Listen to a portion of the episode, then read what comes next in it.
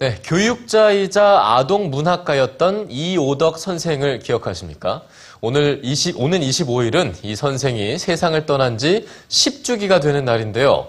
고인이 살아생전 하루도 빠짐없이 썼던 일기가 책으로 나왔습니다. 네, 오늘 꿈꾸는 책방에서 이호덕 선생의 교육 철학을 되돌아보고 그 의미를 되새겨보는 시간 마련했습니다. 선민지 문학캐스터입니다.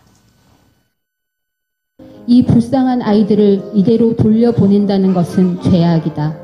무엇이라도 단 한 가지, 아주 간단한 지식이라도 가르쳐서 보내야지. 교육운동가, 아동문학가, 우리말 연구가. 우리나라 교육계의 큰 스승인 이호덕 선생이 쓴 일기입니다. 양철북 출판사는 이호덕 선생 10주기를 맞아 이호덕 선생이 42년 동안 쓴 4만여 장의 일기를 3년간의 작업을 거쳐 다섯 권으로 출연했습니다. 무능한 교육 행정에 맞서며 진정한 교육을 치열하게 고민했던 흔적이 담긴 1권. 자신의 이야기를 있는 그대로 쓰라.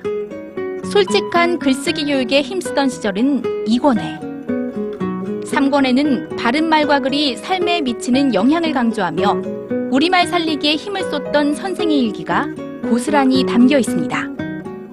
오늘날 시대는 어, 극단적 정서가 횡행하고 또 효율과 경쟁으로 지쳐가는 사회인 것 같습니다. 그래서 어떻게 사는 것이 제대로 사는 것인가, 또 참 삶이 무엇인가 하는 것에 대한 물음에서 이 일기가 아주 중요한 자표가 될 수 있지 않을까. 생을 마감하기 이틀 전까지도 쓰고 고치고 다시 쓰기를 반복하며 일생 동안 80여 권의 책을 남긴 이호덕 선생.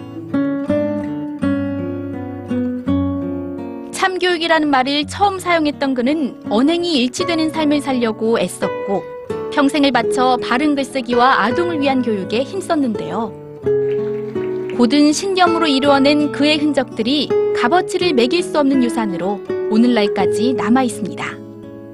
입시에 찌들리지 않고 아이들 스스로가 자기 삶을 사랑하고 자기 삶을 사랑한 만큼 그것을 글로 드러낼 줄 알고 그렇게 되었을 때 자기 주체를 세우는 것 그런 것이 교육에서 이루어져야 하는데 지금은 전부 그냥 입시 위주의 교육에만 빠져 있으니까 오늘 이 시대에 새로운 교육을 일으킬 수 있는 것은 요덕 선생님의 사상이다.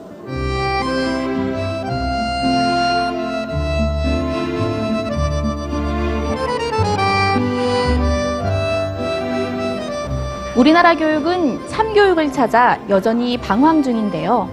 우리 아이들에게 무엇을 어떻게 가르칠 것인가?